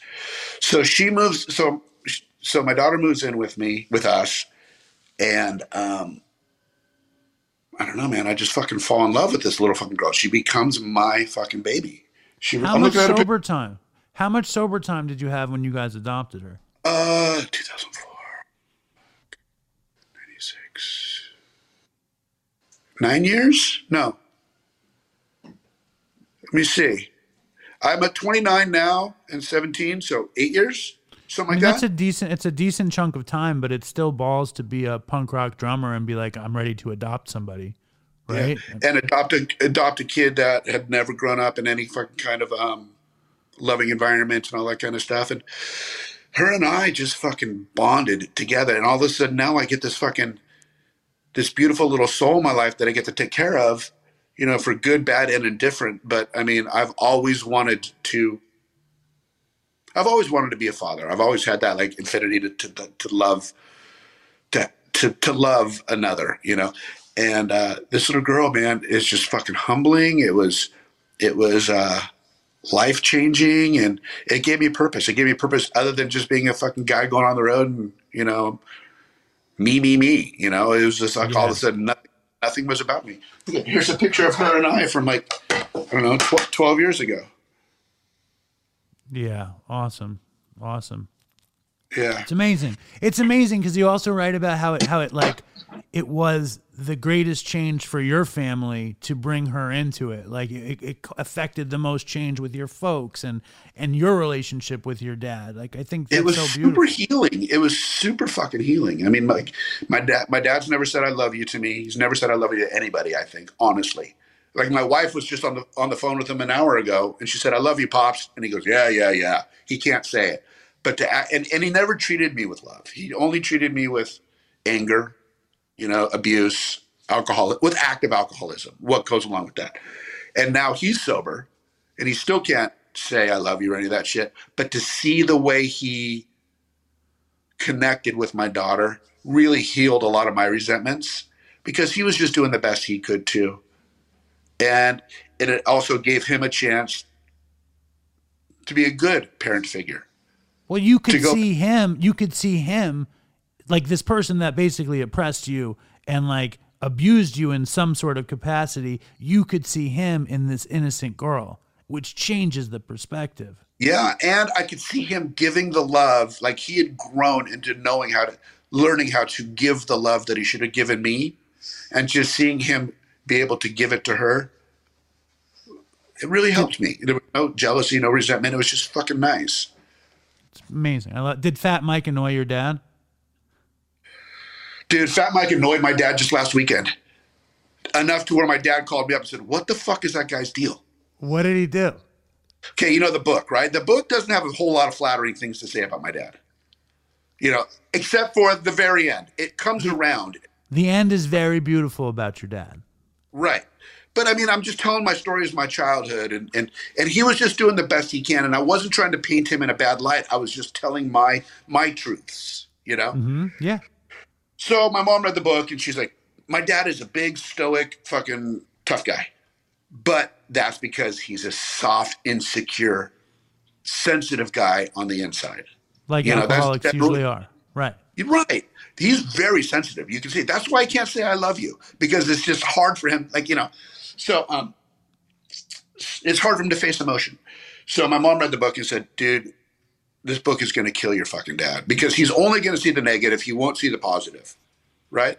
He's he's he's not a very optimistic person, and um, and I take that back. He's a very optimistic person, but he but he's very hard on himself. I understand So- what you mean. Yeah, my dad and I had a conversation, and my, my mom and my dad had a conversation like, look, it's just best that you don't read it. It's all good. We're in a good spot right now. It's all good. The guys in the band know that. Everybody fucking knows that. Everybody fucking knows that. So we play last weekend. My dad goes to the show. Mike corners my dad. And he's like, dude, have you read the book yet? Have you read the book yet? Fuck, come on, dude. I know that you I know that Smelly doesn't want you to, but you should read the fucking book, dude. He says I love you in it. Oh boy. He really, you know, he was blah, blah, and just started fucking elaborating on it and like cornering, like when Mike Mike holds you hostage in conversations. And my dad called me up Monday. He's like, "The fuck."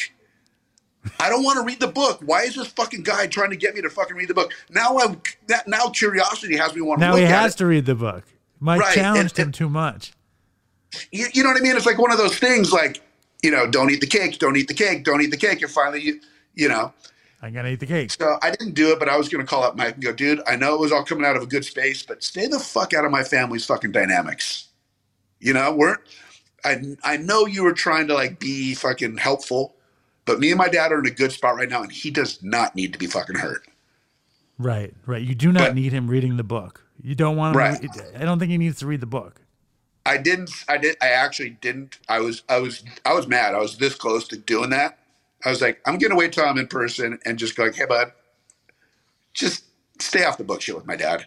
You know. But you, you did what you said. You kept your mouth shut. You you you Mm-hmm. you you, you held your tongue. Restraint of pen and tongue. That's good. dude reaction or reacting is the worst thing that anybody can fucking do because you're going to come off in, in the wrong way and then you're just opening the door for them to come back at you and then you got to come back at them and it just opens up this fucking mess especially for people in recovery because we're not like we have ceased fighting. Fighting in that situation is like it's poison. It's not going to do you any good. You can't win because if you win you lose. Surrender is so much easier. Even if you know the other person even if you know the other person is wrong it's so much easier to go whatever. Right. And what give it no fucking fuel give it no fire. Yeah sometimes it hurts to swallow your pride you know? But pride's not going to get you anywhere in the long run here's a weird question about pride right in the book you talk about the band talks about the phenomenon of punk rock in the late 90s and the in the 2000s and how big it got and how much money it generated and how you guys you know stayed independent stayed true to your roots um and I think Melvin tells a story about resenting Blink 182, which I got a kick out of. Um, and then he said that Blink 182 offered you guys a million bucks to open for them, and and Melvin's like, we didn't do it because we had pride. Is that is that the truth? uh, i don't know about that million bucks i remember seeing blink 182 in, in their heyday and they were using pretty much our jokes you know our Right. shtick Right. and i was like motherfuckers but they're fucking cool guys you know i mean we influenced them in the humor sense so whatever you know bad religion influenced us in the music sense so there's you know there's nothing really original um i don't know about the million bucks but i know that they were offering we were offered to go on tour with them and we were like we're fucking 15 years older than those guys they have a bunch of 16 year old girls out there they're gonna the girls are gonna be looking at us like what are what are our dads doing on stage you know they they're want to gonna have sound like Blink 182. Right. And so we said no. We said no, just because it's it's more risk than worth the reward. You know, like it's going to piss off our loyal fans. It's not good for us because what do we get out of it? And so Bad Religion did it instead, and it didn't work that well for them. No, it didn't work good for them. That's funny. Well, And I mean, one- you know, they played, they got some good money for the shows, but they're not playing for their crowd. It- They didn't really earn any more crowds, you know, from it. You know, they're they're playing to a bunch of teeny boppers. What what's your take on the phenomenon of of the explosion of punk rock as this pop phenomenon, like in the in the late '90s, It- like Machine Gun Kelly putting out a pop punk record, or, or this Will Smith daughter pop punk business. Like, what's your take on all that shit? I don't give a shit.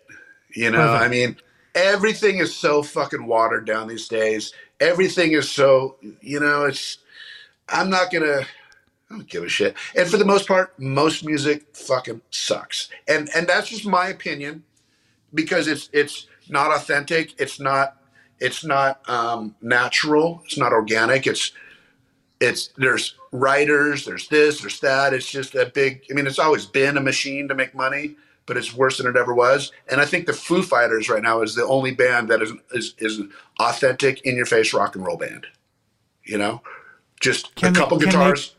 Can they keep going without Taylor Hawkins? I don't think they will. You think it's done? No, man, that's a tough one, man. That's a fucking tough one. That's a real tough one. You know, because Taylor was almost just as much of a face as Dave Grohl. They're super tight. You know, and every night, I mean, they might keep going, but maybe it'll be in a few years. But then every night might be a reminder of, of what's not there. Right. No, of course. I mean that's that's the deal with uh I mean like I don't I didn't tell you the story of Dopey, but the story of Dopey was that I started it with a drug addict friend of mine who I met in rehab and um it was just about the dumbest shit we had done while we were using. You know what I mean? We started I had 4 months I had 4 months clean when we started it. My friend Chris had 2 years. He wound up relapsing while we were making the show and he overdosed and he died like while we were making the show. And um and making the show was like that for a long time that this guy who was always there isn't there anymore you know and um but but i mean like how many bands lose people and they figure out a way to keep going because they they have to. You know what I mean? Like Dave Grohl, I can't see. I mean, what do you? What happens if Dave Grohl says, uh, I, "I want you to come in and, and drum with the Foo Fighters"? Fuck, dude, I would take it in a fucking heartbeat. but you, you, know, I would. uh They're fine. Here's a little something. I was in a bad drummer's block a couple years ago, and I couldn't drum for shit. I was having a hard time just playing drums. It was full mental block. I'd put on Foo Fighter records and just play to them, and it, and it got me out of my funk. But uh, I, I think music is in Dave's blood, and I think music is Dave's life. He might do something else. I just don't. I don't know. You know, I don't. I don't. I know him, but I don't know him well enough to know what's going on. You know. Right. The Foo Fighters was him, and then it was him and Taylor. Right. right. So right. yeah, it's and, and and and what do you think? I mean, like the worst thing as a drug addict is to see I, I don't know Taylor Hawkins. Like I don't know his story particularly well. I just know that he you know, he did a bunch of dope and he was in a coma in 2000 or something is what I read and they found drugs in his system when he died. Um, which is just hard. I, I think as an addict in the world, and he's such a fucking shining light of goodness. The fact that there was drugs there, it, it I don't know why it was painful for me as an addict, maybe because I lost my friend, and you want everyone to find recovery. You know, if Fat Mike turned up dead because he refused to find a spiritual solution, it'd be fucking depressing. You know what I mean? Well, you know what the tra- travesty is? Is it's such an unnecessary death. It does not have to happen. It's not like you get leukemia or in a car wreck or something like that. It's you're fucking around and you're playing Russian roulette and it is so fucking avoidable, you know, and it's and people think drugs are recreational and all this kind of shit. Well, you know, is is fucking taking your life in your hands recreational? You know? Like it's it's it's so avoidable. That is that is the serious tragedy of it all to me, you know, because I've been there, I've overdosed, I've seen people die and all this kind of stuff. And it was like five minutes earlier, I'm walking down the street like everything's fucking hunky dory. Right. but also, when you're using, you don't think that you can die. Like, it's not on the menu. Death isn't on the menu with getting high. In the back of your head, maybe it is. You know, like no, I remember. It, I, it but but now that that's why it's probably so hard like when when when people I know OD like Taylor or whatever like how it hit you is because you know that it didn't have to fucking happen. Right. Right. It was so avoidable, so fucking avoidable. Right. And to be on the other side of addiction, to be like you're in such long term recovery, it's like it's not on the table, which is probably why Mike is so frustrating. You know what I mean? Like I'm I'm hoping like like what's up with NoFX? Like what's happens now? COVID's done. What are you guys doing? We're playing shows. We're going to Europe next month, you know, and we've we've played like three or four shows in the last month or so. Just slowly starting to kind of get the get back on that horse. What about Melvin and Hefe? Like Melvin was getting into coke, and Hefe seems really chill. Uh, does, uh, they're both. Mel- they're both. They're not fucking with it. Well, I'm excited. If you come to New York, please, uh, I would love to see you, meet you. It would be cool. Um, and I appreciate you spending all this time. Like I know it's like uh, it starts one place and then it goes a while and we get to another place. But I do appreciate you uh, planting the uh, the flag. You know what I'm saying? Like you had to do oh, it. Dude. Like th- so many listeners are like, you got to get smelly from NoFX. You got to get smelly from NoFX. And then like I I was I didn't know. And then I read this book and I was like, I got to get smelly from NOFX. Uh, but let me ask you this: to have this nickname, this punk rock nickname, I know you could tell the story. I like the story, but like, did you need a nickname? Like, why would why did you guys need the nicknames? I don't know. They just kind of fell into play. Well, Melvin's last name's Melvin, so that's right. just a Nick. You know, I mean, we're just nicking the first part of his name. Um, El Hefe, because Mike's wife, El Hefe's real name is Aaron. Mike's wife's name his ex-wife was Aaron. So we're like, fuck, can't can't be the same name. So we started calling him the boss, you know. And Fat Mike, Fat Mike went away to college, probably 130 pounds, and after the first semester, he came back like 170 because he had like that that dorm card where you can eat as much as you want. So he became Fat Mike and Smelly just because I was a stinky little fucking asshole, you know. You don't want to tell your story about eating like get what what was the story where you got uh Okay. what was the I got thing? you. I got you. You don't have to. Here we go. I, I feel like we deprive the dopey nation. We don't want to do that. All right, here we go. This is this is how I got the name Smelly. This coming home from tour in I don't know 1988, 89, somewhere in there, and I was living with a girl. But on the road, I happened to have picked up a venereal disease called chlamydia Yes. from another girl or girls. So coming home from tour with a venereal disease from other women isn't the best idea for a healthy relationship. And I knew from having chlamydia in the past that if you they, they prescribed you tetracycline, you know, it's an antibiotic, I, I'm pretty sure. And uh, you eat tetracycline, it clears it out, you're all fucking good. And uh, I had, when I was younger, I had fish tanks. And when fish tanks get sick, like the water gets parasites or all, or or infections and shit like that, you drop tetracycline into the fish tank and it clears it up. So I was like, fuck that. I'm not going to go to the clinic. I'm just going to go to the fish store. And I went to the fish store and I bought a bunch of tetracycline. And at the time, I was shooting dope, drinking beer, taking a lot of acid, being a fucking stinky little fucker, eating the tetracycline and all of the other, other stuff in my system, and being a stinky fucker in general leads to some fucking hellacious fucking farts. Like ridiculous. We're all, there's like six of us in a van, and even just a little, just a little fucking tutor is fucking goddamn chemical warfare. So I remember like they were just fuck, dude, stop it. Fuck, just yelling at me, call me mold fart, call me all kinds of shit. And then from that point on, smelly just stuck. Well, smelly is a funny word. Now, tetracycline, I can imagine, fucks up the smell of your uh, of your farts, and and and being sick, you know, the farts are terrible. But do you really think the acid played a role? Because it seemed like in what I've read and heard you talk about, there's a lot of talk about acid affecting the smell of your fart. Do you really think acid played a role? I mean, it definitely didn't help. I mean, it's not like I'm drinking Febreze. You know, I'm putting right. some weird chemicals in my system. Right. Would you ever take ayahuasca or microdose psilocybin or any of this shit? I've thought about that, but I gotta I gotta put a no on it because is the risk worth the reward? You know, don't know. I have I have drug I'm a drug addict. I always I'm still the same fucking person and would I would I be really taking it to find out what my inner soul is or would it or is it just a nifty To excuse to get fucking to get wasted? Right. Right, right. I, I'm in the same exact spot. I, I can't. But don't I- get me wrong, I've, I've thought about it. And then I was like snowboarding with somebody recently, and he's like, "Hey, dude, you want a microdose? I got these candy bars. It has a little bit of mushrooms in it. You can't even feel it, but you just, you just." And I'm like, "No, what? but but I mean, it's it's there, but it's not there. But I'm never gonna do it. Well, it's like you might want to do it, but it's like risk reward 100%. And it's like also one of my favorite things you write in this book is that the chapter about how being a junkie kind of never leaves you. Like you have this sense.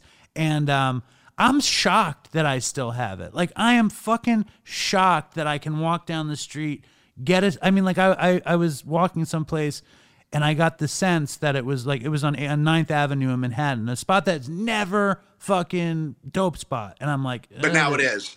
well, there's people there that don't, and they're not like fucking junkies. They're working people. But I got, they're just, there's, there's hanging out a little too much. And I talked about it on the show, and a listener was like, I went to the spot and copped. Next time, don't mention that. But like, you know what I'm saying? Like, and I, and I was, I was impressed with myself that I still had the radar. But do you, You still just feel it? do. Yeah. Yeah. Like just the other day, I was driving down the street. I live in Long Beach, you know, I was just driving down the street the other day and I'm like, oh, there's four guys kind of huddled up in this corner over there by a fucking 7 Eleven. Yeah, they're dealing. You know what I mean? And it's like, you just know there's a laundromat a couple miles away and you drive by it at 11 o'clock at night and there's always five or six guys just standing in the parking lot. You know, you just fucking know. Once you've walked those fucking roads, you know that smell, you know that taste, you know that fucking body language. It's Yeah. there. It'll never fucking leave you. Are you friendly I- with Mike, Mike Martt? Yeah. Yeah, he. I'm friends with Mike Martt. That's cool. I Yeah. love Mike Martt. All right, cool. Yeah, he's a good guy. He, he- yeah, I mean, I've, I've, I did one. I did a podcast. He he engineered it. I used to practice at his uh, recording studio. He's uh, like when I asked you to record on your phone, that's what I call the Mike Martt method. He's, How do you he- know Mike? he- I know Mark, Mike from Dopey. Like uh, I know him through Bob Forrest, and me and him became friends through Dopey. Like uh, I call him every, every like often. I, I love Mike Martt. I love Mike. Yeah. I don't Um, know him extremely well, but I know him like enough. Hey, Mike, hey, Eric, what's happening? Good to see you. All right, cool, you know. But I mean, yeah, He's a good dude. You you have Mike Martt vibes, and you're living Long Beach, so I was like, you probably know. Yeah. And he's punk. He's punk to the core. Tex and the Horseheads Yeah. and all that. yeah, I've, Um, I, yeah. I've known, I've known Mike for quite a long time, and we're not best friends, but we're but we're definitely good acquaintances. All right, you want to play a quick game before we're done? Sure. You just pick. I'm going to say two things. You pick. Uh, heroin or fentanyl? Heroin, Sting or Slash? Sting, New York Dolls or the Ramones? Ramones. Dog Patch Winos or FFF? Oh, winos all the way. Fuck those assholes. Chris Rock or Will Smith? Chris. El Duce or GG Allin? Well, well, that's a tough one because I was friends with El Duce, but I got a good story with GG Allin. I'm going with Al. Me and El were friends. Okay. Operation Ivy or the Descendents? Neither. Okay. Black Flag or the Rollins Band? Black Flag. Come on, I'm just asking. Tom Petty or Prince? Tom Petty. Blink 182 or Avril Lavigne? Avril Lavigne. Billie Joe or Billy Joel? Joe. Billy Joel. God. Uh, the Specials or the English Beat? Specials. Keith Richards or Johnny Thunders? Well, Johnny Thunders was in fucking uh, New York Dolls. Yep. Uh, And the Keith Richards and the Stones? yeah, I'm gonna go Keith Richards. Machine Gun Kelly or Willow Smith? I don't even know any of their songs, so I'll go Willow Smith. She's a cute little bisexual girl. There you go. Travis Barker or Gene Krupa? Gene Krupa, Travis Barker, Jackson. Put your fucking shirt on. Sit down. Courtney Love or Fat Mike? Courtney. Courtney. All right. This is a good game. I thank you very much. Fucking awesome. Um, all right. Dude, thank you very, very, very, very much. My pleasure. If you ever need anything from me, please hit me up. Do not hesitate. And if we're ever in the Long Island area, you hit me up. I'll get I'll get you in. Please, or Manhattan. I'll, I'll fucking buy you a sandwich. Whatever, I work. I mean- yeah, I, I I will look you up and I will find you. And I promise you, I will annoy you in New York. Do they call it the tri-state region? Is that what it is? They call it the tri-state area. Yeah, same fucking bullshit. Just come to New York and I'll see you. It's great to meet you. I appreciate you We will so we, we will actually be there probably sooner than later. All right, let us know. Let me. I'll I'll find you right on, Eric. Thank All you. right. All right, bud. Cool, man. Thank you for thank you for letting me uh, participate. All right. So that was world class drummer, heroin addict, and person in recovery, Eric Smelly Sandin from NoFX. I loved how candid he was. I love the stories. One thing I totally forgot to ask him about is there was a famous picture of him in Rolling Stone shooting heroin. Like they published it after he got sober. I forgot to ask him why did they have the picture? Why did they publish it after he got sober? Maybe in the future uh, he'll come back on the show and I can get the answer. But um, loved having him on. Love that he talked so much shit about Fat Mike. I'd like Fat Mike to come on Dopey too. I wonder if this will prevent Fat Mike from coming on the old Dopey show. And I wonder if I'll see him in New York sometime, Mr. Smelly. Um, I hope so. He was awesome. What did you guys think? World class dopey, world class dopey guest. And that makes me ask a question. Who are your I mean, can you do top five dopey guests? Can you do top 10 dopey guests? But let's say, who are your top five favorite dopey guests? Write me an email at dopeypodcast at gmail.com. Call it top five dopey and, uh, and let me know who they were. And also let me know if you want to come to DopeyCon. October 1st. But uh, before we go, I want to read another email and I want to tell you about this weird thing. Um, all right, I got this email. Here we go. It's uh, I'm just gonna read it. Hey everyone, my name is Savannah. I'm 21 and I've been a drug addict for four years. I'm seven days clean from fentanyl. This is the longest. Cle- Hold on. All right. Congratulations. I hope you're still clean. I got this email a while ago. I hope Savannah's still clean. Uh, this is the longest clean time I've had since August 2021. I'm only emailing because the banjo cover by Jake, 21 from West Virginia, you have as the outro for dark comedy is so sick, and I need y'all to remind him to make more music. And I hope he releases music so I can listen to it. I really wish his cover was on Spotify because I started crying when I when I was listening to it while I was gardening in the hot sun of Penrose, Colorado. Fent Dreamland with Sam Quinones is dope. Confessions of a Fent Dealer is dope. Dark Comedy with Chloe LeBranch is dope. It's so funny. I got what I wanted by moving every four months and living so far away from my dealer, but I'm still not fulfilled. The cravings are getting easier though. Right now, I'm at a spot that's like rehab for poor people. So I'm out in Penrose, Colorado, woofing, and I'm fighting myself not to steal my host's Oxy script. I'm helping this older couple. One has a knee injury, and the other just had a tumor removed from his face. They don't know I'm an addict. Once you do the right thing, uh, once you do the right thing, it turns into a habit. Picked up my NA book. I snorted Fent off of the cover the win- this winter and read it for the first time. Today I picked up the script, counted the pills, and ran out of the house and called my sister. Then I just went back to work and kept listening to the podcast. I'm the only drug addict in a family of alcoholics. All my friends and drug addict, all my friends are drug addicts, so I have to isolate myself from everyone. Even my boyfriend is an alcoholic, and I just can't expect him to understand. But y'all do. I don't know who sent me that. Oh, it's Savannah. Thank you, Savannah. I hope you're still doing good. If you're not and you're still alive, you can always come back. Uh, send me your address. I'll send you some fucking socks. Stay strong, Dopey Nation. Send in an email, send in a voicemail. I just got a killer video voicemail from our man down under, Mr. Mick Popham. Mike Popham, Mick Popham. Crazy good dopey story. Classic. Look for that soon on Patreon. But before we go, I was going to play uh, Jake's Good So Bad, but I couldn't find it easily. And I stumbled upon this dopey classic from Mike Martt. Mike Martt was in the punk rock band Tex and the Horseheads. Mike Mike Martt is on uh, Bob Forrest Don't Die podcast. This is Mike Martt and Nick Thorpe, dopey artist, and he has this really pretty big Instagram account. It's called Foul Peralta. Peralta, like uh, you know, the skateboarder, Powell Peralta, whatever the guy's case. Pacey, what's his name? Peralta? I can't think of his name. Stacy Peralta, I think his name is. Anyway, Nick's Instagram page is called Foul Peralta, and he does these crazy band name versions, and he's done a ton of amazing dopey art, and he recorded Good So Bad with punk rock legend and Don't Die producer Mike Martt, and here it is. But before we go again, thank you everybody for listening. Thank you, uh, Eric Smelly Sandin from NoFX.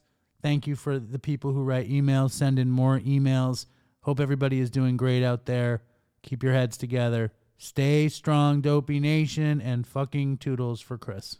All right, I'm, gonna play this song, but only because uh, I think wake me a little bit. I'm